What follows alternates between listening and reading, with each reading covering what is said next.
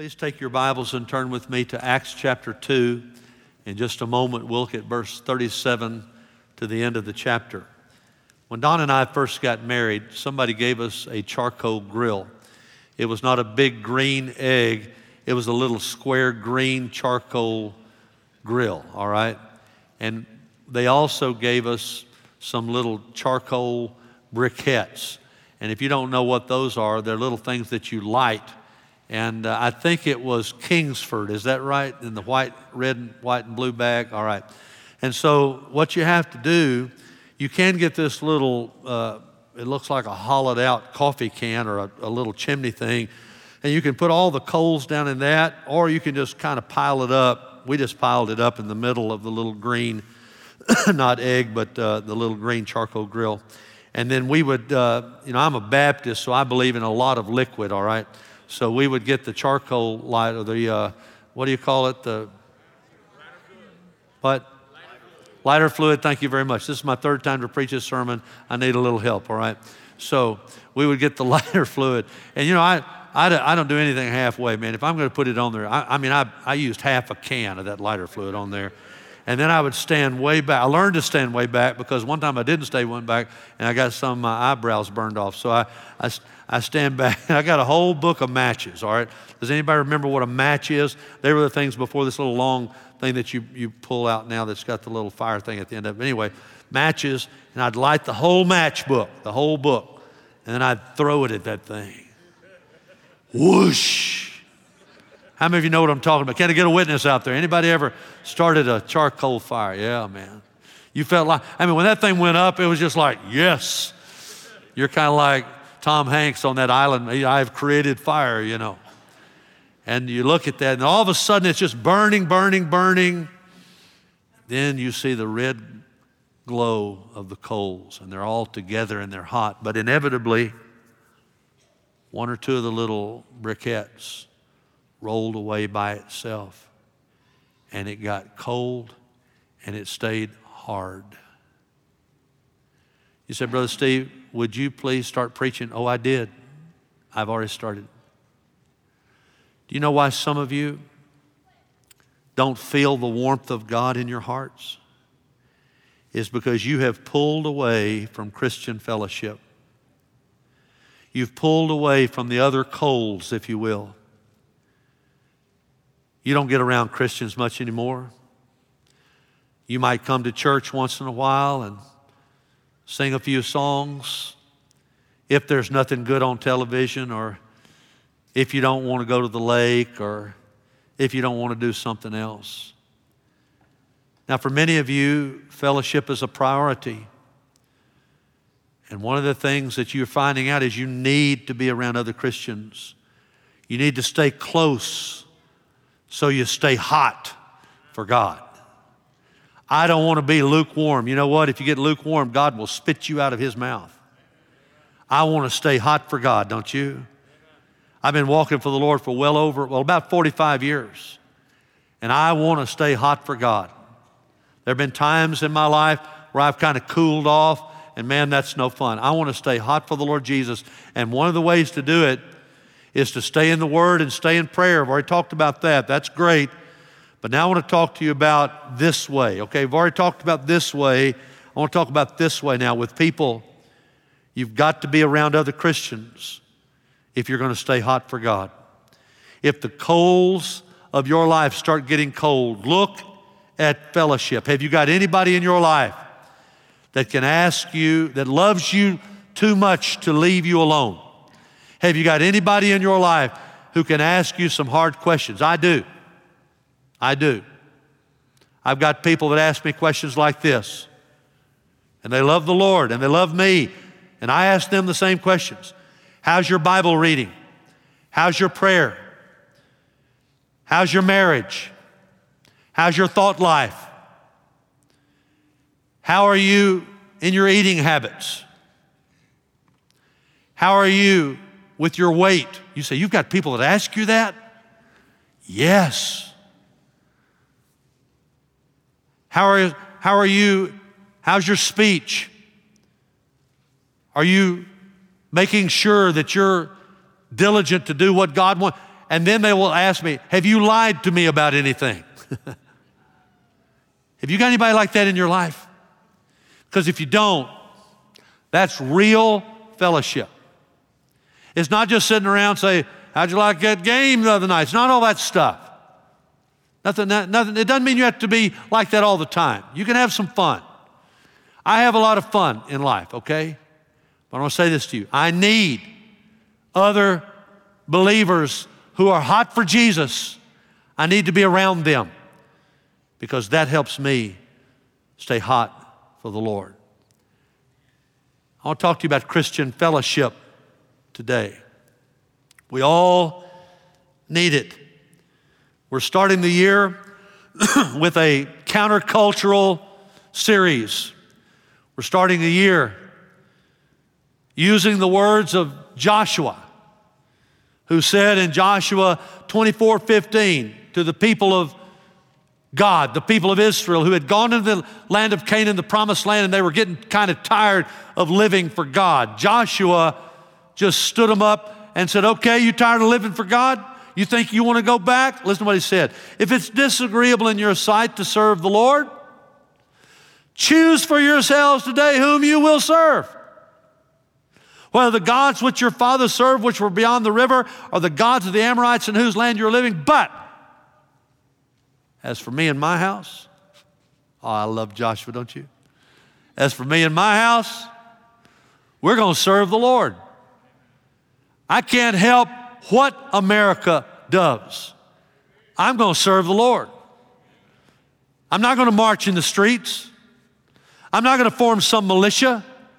If I go to the streets, it's going to be with Bibles and gospel tracts telling people that Jesus can save anybody, anywhere, anytime. He pulled me out of the miry clay, He can pull you out of the miry clay. That's what I'm going to give my allegiance to.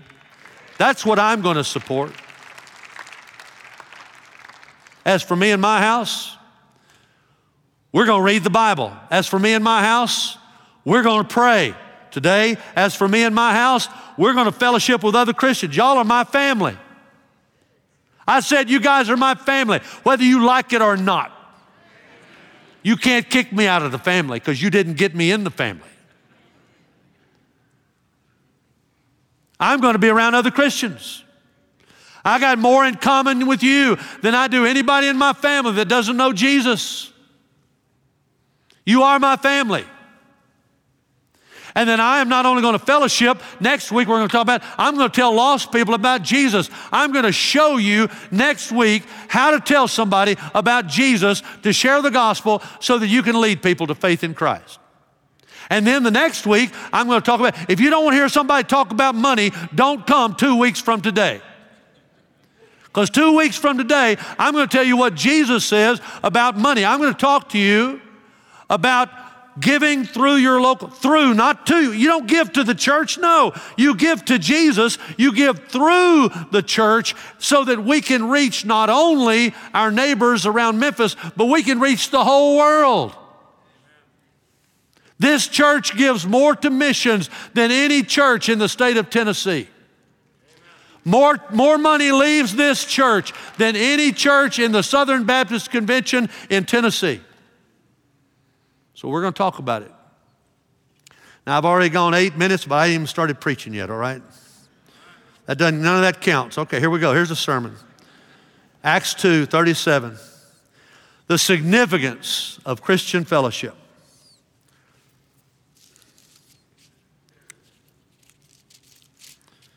Now, when they, verse 37, now when they heard this, they were pierced to the heart. Peter had been preaching the first gospel sermon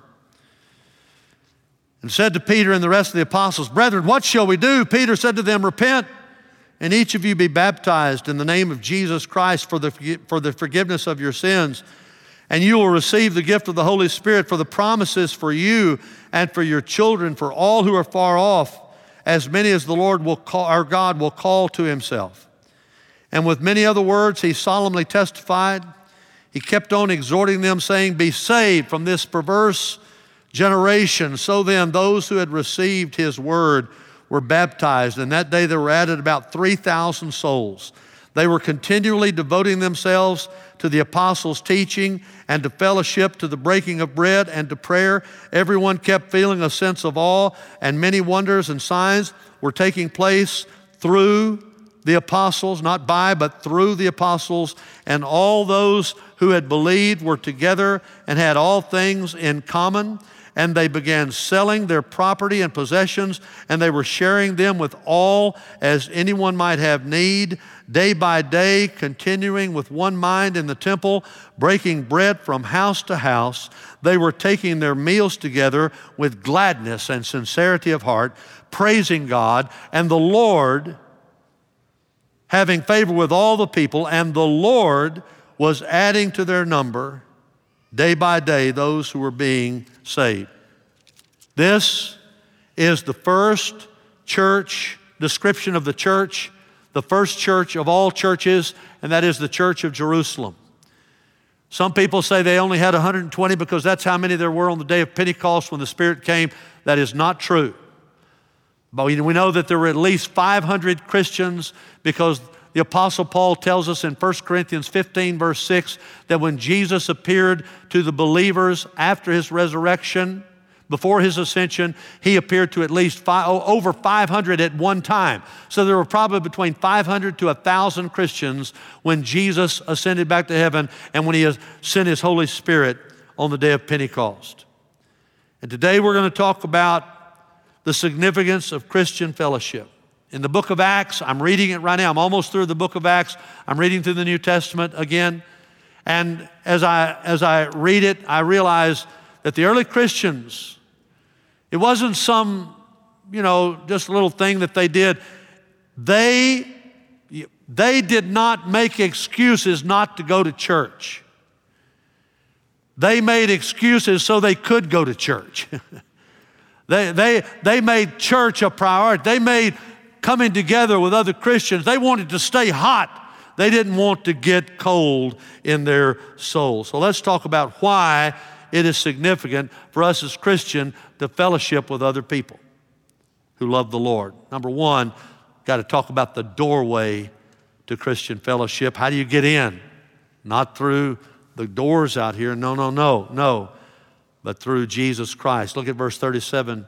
Now, when they had heard this, heard what? The sermon that Peter preached in Acts chapter 2. Go back and read it. It's an amazing sermon built on Scripture out of the Old Testament. They were pierced to the heart. That is, when Peter preached, he preached the gospel. He talked about Jesus dying on the cross. He talked about Jesus being raised from the dead. He talked about Jesus appearing after he rose from the dead. He talked about Jesus ascending back to heaven. He talked about Jesus sending the Holy Spirit. And he talked about the fact that Jesus, according to the Old Testament, is the Jewish Messiah and he is the only Savior. And they were pierced to the heart. Verse 37 When they heard this, they were pierced to the heart, and they said to Peter and the rest of the apostles, Brethren, what shall we do? Peter said, Repent, and each of you, verse 38, be baptized in the name of Jesus Christ for the forgiveness of your sins, and you will receive the gift of the Holy Spirit. You want to get saved? You got to repent. What is repent? Turn from sin and turn to God. Say that with me. Turn from sin and turn to God. That's repent. Have you ever done that? You ever done that? You can't get saved if you don't repent. Jesus said, if you don't repent, you'll perish. He said that twice in the Bible. If you don't repent, you perish. Now, look at this verse. It says that you repent, and then you go public, you get baptized. And notice the phrase here each of you be baptized in the name of Jesus Christ for the forgiveness of your sins. The Greek word for there is the little Greek word eis, epsilon, iota, sigma. It can mean for, but it can also mean, depending on the context, because of. It's the causal use of the Greek word eis. And that's what you have here. Baptism didn't save anybody. You're saved by grace and you're saved by receiving the Word of God. We'll see that momentarily in a verse right below this. Look at me. H2O doesn't save you. Water doesn't save you. The act of baptism doesn't save you. And if you read eis as the causal use of eis, here's what you get. Each of you be baptized in the name of Jesus because of the forgiveness of sins. Because your sins have been forgiven, you get baptized. Now, listen to me what I'm about to say. I'm not mad at anybody, but I'm telling you the gospel truth literally. There was never any unbeliever baptized for salvation in the Bible. Every person in the book of Acts and in the whole New Testament that was baptized had already believed in the Lord Jesus Christ. So let me tell you something else. This makes people sometimes get mad, but when they start studying the Bible, they know that it's true. Not only are unbelievers never baptized, but babies are never baptized. Ever in the New Testament. That is nowhere in the Bible. That came along hundreds of years after Jesus Christ went back to heaven.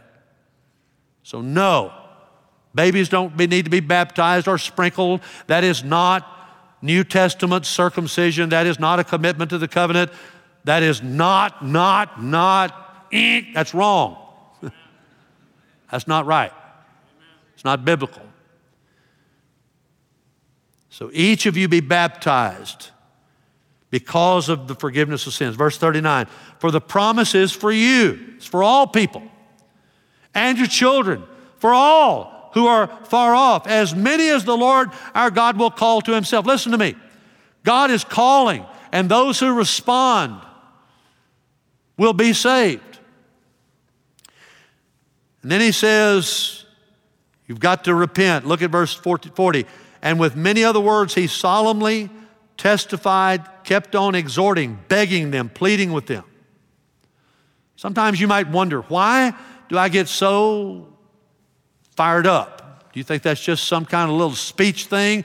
Do you think that's little some kind of little thing they taught us in school? If you get excited, they'll more people get. No, no, no. Let me tell you something. Deep in my soul, I want to exhort you. I want to beg you. I want to plead with you. Get saved.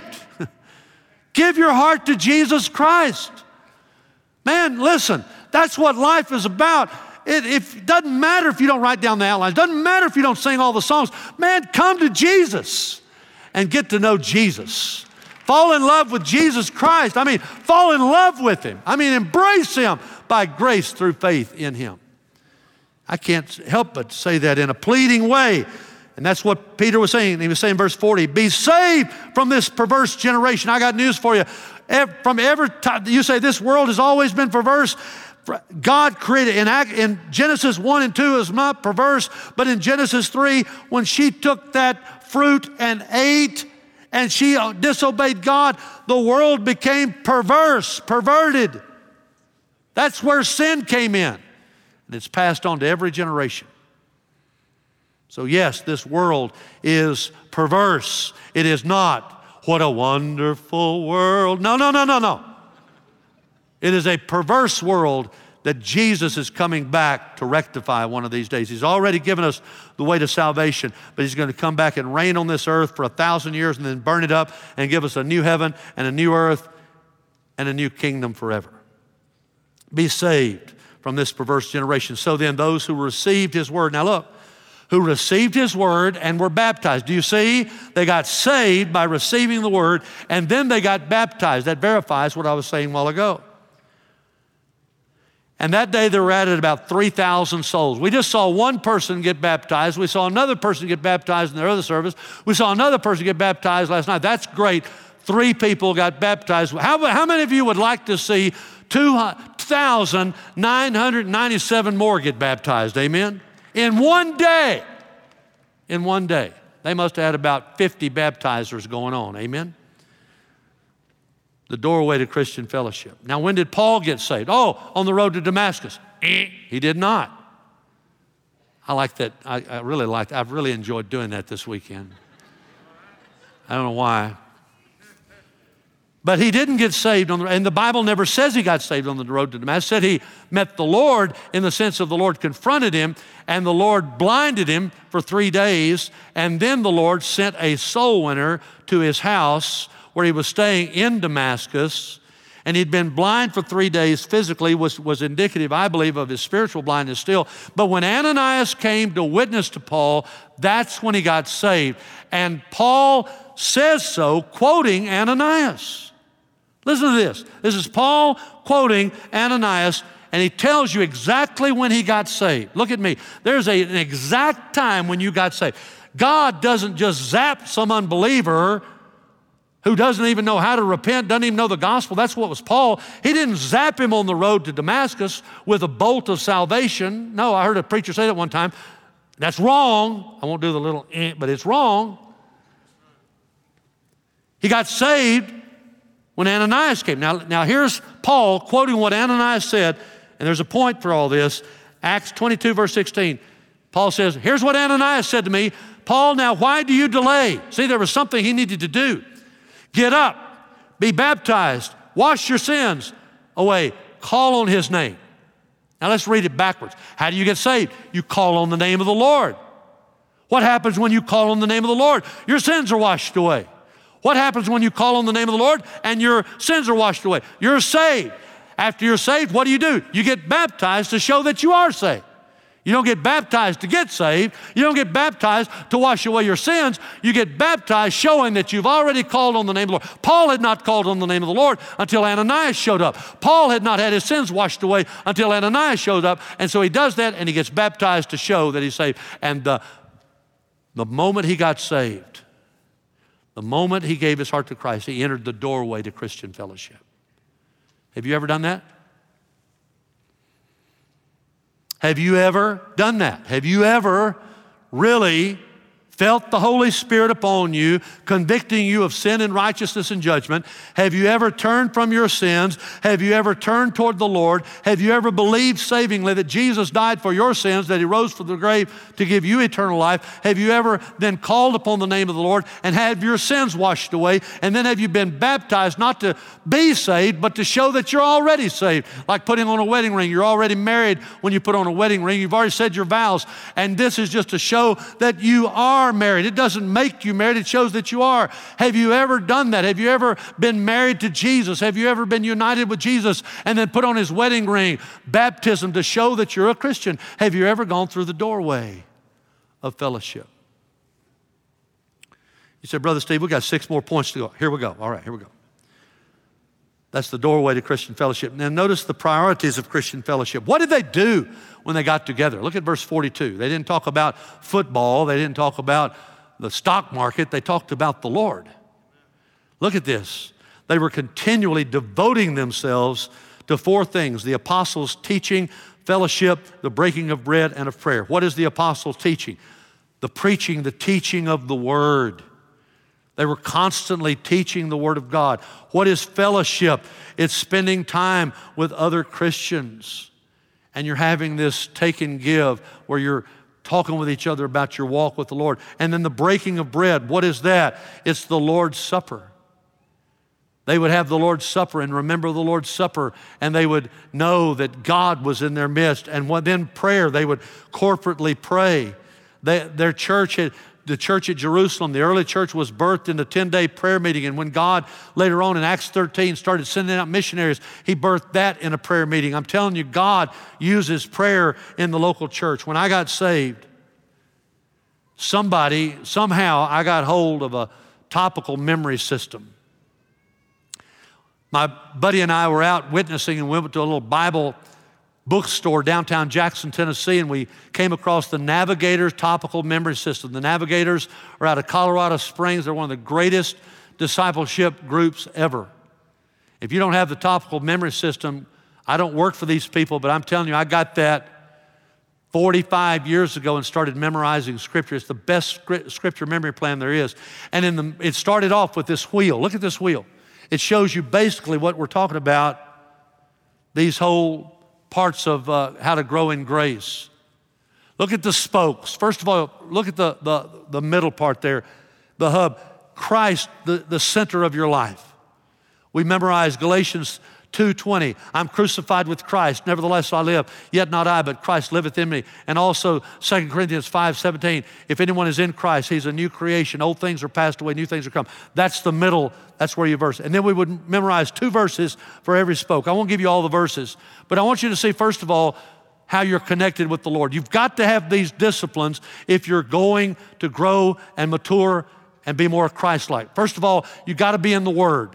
Notice God focuses not horizontally first, but vertically. You've got to be in the Word. God's got to talk with you. Every day, you need to read the Word and read it like it's a love letter from God to you. Read it like God's talking to you because He is and then you respond in prayer. That's the other spoke. And then after you've been vertical with God, then it's okay to go out and be horizontal with people. We're going to fellowship with other Christians, not forsake the assembling of ourselves together and encourage one another. And then we're going to witness to other people. We're going to follow the Lord and be fishers of men. So those are the spokes. And then all of that leads to obedience in Christ and in godly actions. These are the priorities of the Christian life. I want to ask you, are you engaged in that kind of stuff? Do you do what? Are you committed to teaching the teaching of the Word of God?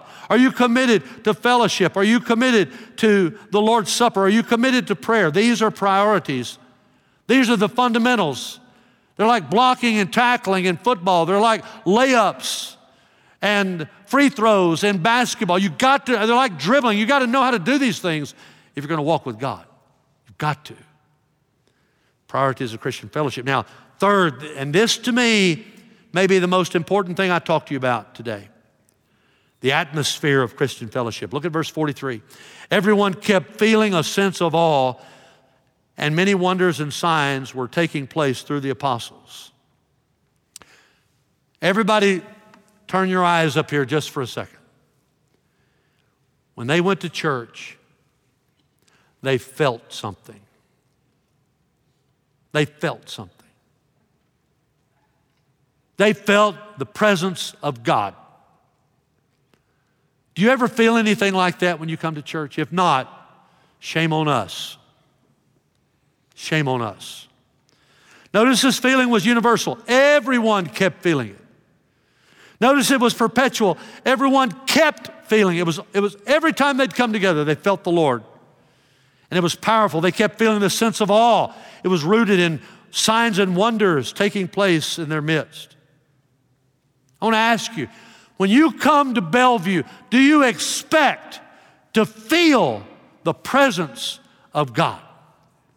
Do you expect God to do things that when you're leaving, you say, only God could have said that? Only God could have told Brother Steve or whoever's preaching only God could have laid that on his heart because I needed that. Only God could have laid that song on the music guy's heart to give because I needed that lyric in that song. I needed that word today. That was a word from God to me. Only God could have spoken that word. Does that ever happen to you? Now, the greatest miracle of all, I think, is when somebody who is a lost sinner repents of their sin and they get saved. Amen? God changes them. I have seen God change all kinds of people.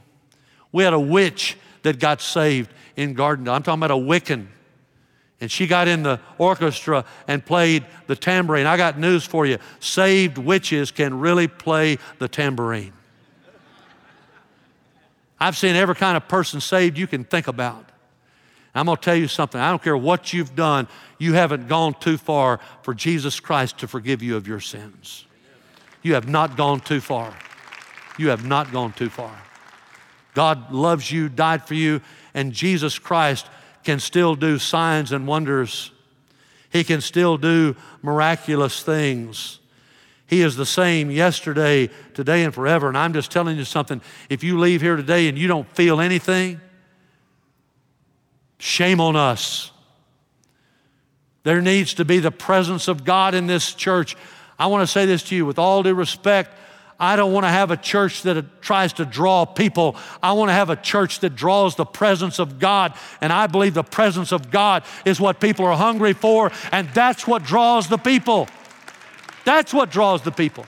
Not the preacher, The preacher can come and go, but as long as God's here, we come to church because we want to feel His presence and because we want God to move in our lives. We want to hear a word from God. Amen. Number four, the generosity of Christian fellowship. Look at verses 44 and 45.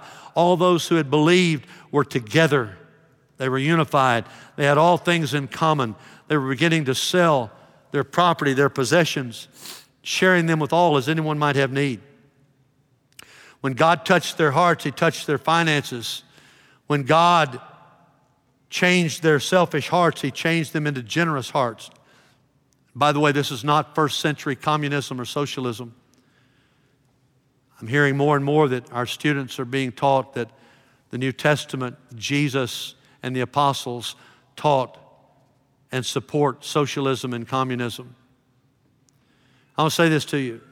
I'm not saying capitalism is the only way or anything like I can tell you this socialism and communism is not what this is. I will tell you why. In socialism and communism, the governmental leaders force you to give a good chunk of what you have worked for and spread it out for everybody. They force you to do it. That is not this. Nobody was forcing anybody. Jesus had changed their hearts, and because their hearts were changed, when they saw somebody that had a need, because they loved Jesus, not because somebody was forcing them to do it, because they loved Jesus out of generosity, they helped them. They would sell their property and give it to somebody in need, not because they were mandated to do it, but because God laid it on their hearts. Look at me. We don't need some government telling us to be generous. We need the Holy Ghost telling us to be generous. Amen. Anytime, anytime you look at me, anytime you feel the urge or the desire to give something to somebody, that I believe is the Holy Spirit prompting you to do that. Go ahead and do it before you talk yourself out of it, and you'll get the blessing. You'll never regret what you give to other people in need. And then watch how miraculously God will supply your needs when you start taking care of other people, when you start ministering to other people out of the abundance of what God has given you. And if you don't look, God doesn't expect you to give what you don't have, all right? I'm not just talking about giving the church. I'm talking about you, you ought to give to other people. God, how many of you know what I'm talking about? Sometimes God will just prompt you to want to give to somebody. Anybody know what I'm talking about? Sure you do. You know what I'm talking about. Go on and do it. Go on and do it. I mean, everything you've got, you don't own it anyway. It's all God's. It's just stuff that He's loaned to you. So go on and do it. Whatever He tells you to do, do it. Be generous. One of my ministerial heroes is C.H. Spurgeon. He, raised, he, he had the, the largest church in England, Metropolitan Tabernacle. 6,000 people came every week before anybody knew what a me- mega church was. This is back in the 1800s. But interestingly, he had some chickens that he had. He lived in London and he raised chickens and he sold the eggs. And so somebody starts asking him, What do you do with all that money that you make on selling eggs? I don't know how much he made. And he wouldn't tell them. For 30 or 40 years, he raised chickens. He preached. He wasn't a chicken. Go read his sermons. But he would preach. But he sold chicken eggs. And they said, well, What's that preacher doing with all that money? Selling chicken eggs. And he died. And he never told anybody what he did with the money. But finally, his children told him, You know what he did with the money? For 30 or 40 years, he gave all that money. He paid the rent of several little widows that wouldn't have had a home if Charles Spurgeon hadn't done it. You say, well, why didn't he just tell somebody? Because Jesus said, when you do something good for somebody else, don't brag about it. Don't let your left hand know what your right hand is doing. Just do it unto the Lord. Just do it unto the Lord. So that God one day will get all the glory. And you know what? Spurgeon's been dead for over 100 years, and I'm still preaching about it. Amen. God's still getting the glory out of what he did. You need to be generous. You need to be generous. Jesus said in Luke 6 38, given it will be given to you, good measure, pressed down, shaken together, running over by your standard of measure, it will be measured to you in return. If you give a little, you'll receive a little. If you give a lot to other people, minister to them, God will bless you. It won't all be financial, but it will be a blessing. I'm not saying God will make you rich. I'm not into that. I'm not into name it and claim it, grab it and blab it and all that stuff. And I'm, I'm not into all that. I'm not into that. But I will tell you this God wants you to be a giver. Quit thinking so much about how much you can get and start thinking about what you can give. God will bless you. All right, number five, the unity of Christian fellowship. Very quickly, look at verse 46. Day by day, they were continuing with one mind in the temple, breaking bread from house to house. They were taking their meals together with gladness and sincerity of heart. They loved each other and they liked each other and they spent time with each other and they were unified. Gladness, sincerity of heart. They ate together and they were of one mind. They needed each other. They knew it. It wouldn't be long before the Jews would kick them out of the synagogues and out of the temple. It wouldn't be long before the Romans would arrest them for being Christians. Oh, they needed each other. They need, needed to love each other. They were like an athletic team. They wanted to play together. They were like a military unit. They wanted to go into battle, spiritual battle together. They wanted to be like a married couple connected together and become one. They wanted to bond together. The psalmist said in Psalm 133 Behold, how good and how pleasant it is. Just read that one verse for brothers to live together in unity. Paul said in Ephesians 4 3, Be diligent to keep the unity of the Spirit in the bond of peace. Jesus said, Blessed are the peacemakers. Let's say that together. Blessed are the peacemakers, for they shall be called sons of God. And I want to say this to you, and I'm not mad. But I've been doing this a long time. I've been preaching for over 40 years. I got news for you. There's two kinds of church members peacemakers and troublemakers. Don't be the latter. Don't constantly critique everybody. If you want to critique somebody, go look in the mirror. But don't be critiquing everybody else. Love other people, even the ones that do you wrong. Love them and give them to God. And participate in the unity of Christian fellowship. Number six, the worship of Christian fellowship. Look at verse 47. Praising God. Say that with me. Praising God. Now, what is worship? What is it? What, what, how do you praise? What do you do? Don't overcomplicate this. It's simply two things. Write it down. Write this down. First of all, it's praising God for who He is. Say that with me. Praising God for who He is. That's the first part of it. That's what worship is. That's what praising is. Praising God for who He is. I'll explain it momentarily. And then thanking God for what He's done. Say that with me. Thanking God for what He's done. So, what is worship? What is praise? It's praising God for who He is, thanking God for what He's done. Okay, who is He, preacher? Glad you asked. He's the Creator. He's the sustainer. He is good. How many of you know that God is good? Amen? He is holy. He is righteous. He is merciful. He is omniscient. He knows everything. He is omnipotent. He is all powerful. He is omnipresent. He's everywhere. He's eternal. He's from everlasting to everlasting. Can't you praise God for those things? Can't you say, God, I praise you you're my creator. God, you're my redeemer. God, you're good. God, you're holy. Praise you. Praise you for who you are. And then, God, thank you for what you've done for me. How many of you, God has been good to you? Anybody out there? Can you thank Him a little bit? I want to say this to you four or five times a day. You say, I, I can't do that. Yes, you can. Four or five times a day for about a minute, just start thanking God for what He's done for you. Thank you, God, that you pulled me out of the miry clay. Thank you, God, that you saved my soul. Thank you, God, that you gave me a Bible to read. Thank you, God, that you put the Holy Spirit in me. Thank you, God, that I'm part of a church. Thank you, God, that you have provided my needs. Thank you, God, that I've got food to eat, clothes to wear, a roof over my head, and right now I think I'm in my right mind. Thank you, God, that I have health. Thank you, God, for my family. Thank you, God, for this nation. Thank you, God, that my name is written written in the Lamb's book of life. Hallelujah.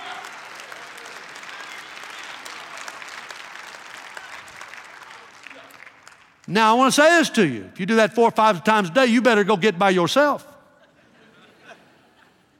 I don't look, I'm not up here acting. Do you think that's just a little act over here? I'll tell you something. I, everything I just said to you, I'm thankful for that. I am thankful to my God. I don't even want to think about where I'd be if it wasn't for Jesus. I don't want back in that miry clay. Turn my back on that, don't want that. I want Him. And I'm going to thank Him for what He did for me. Amen. Psalm 92, verse 1 says, It's good. Everybody say it's good. It is good to give thanks to the Lord and to sing praises to your name. well, I got more to say about that, but I won't. On my 20th anniversary, I want y'all to let me preach as long as I want to. If I get that far. Number seven, the witness of Christian fellowship. Now we're about to leave, so everybody stand up after you write that word down witness.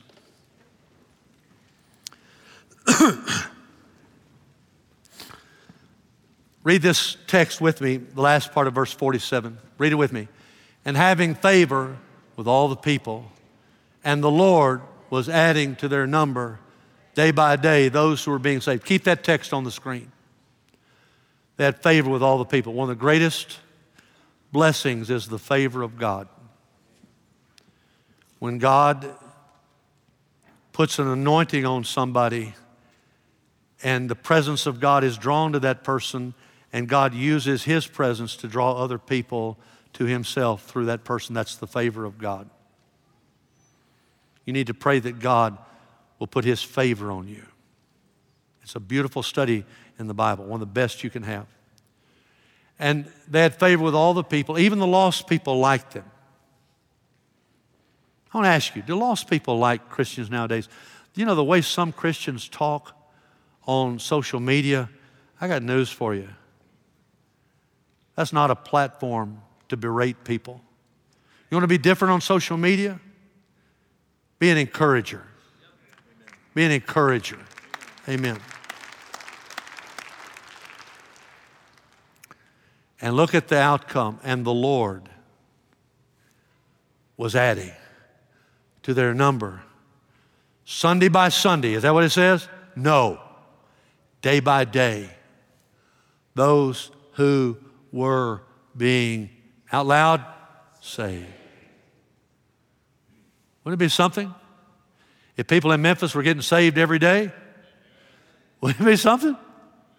I can't wait till Sunday. I got to get saved now.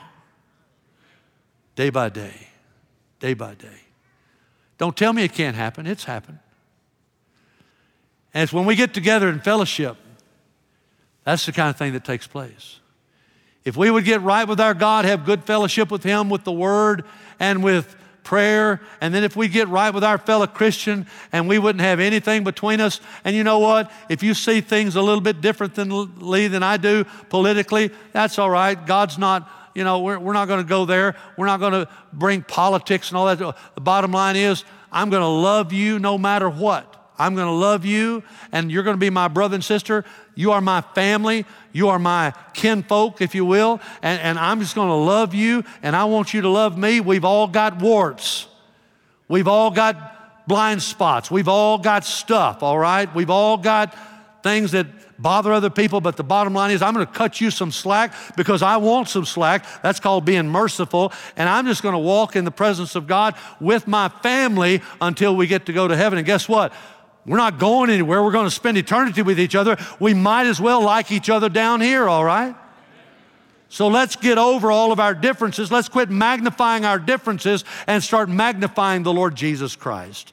And let's come together and love each other. Amen.